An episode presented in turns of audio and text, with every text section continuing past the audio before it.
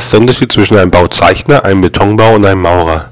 Der Bauzeichner arbeitet in Millimetern, der Betonbauer in Zentimetern und der Maurer ist froh, wenn er auf dem Grundstück bleibt.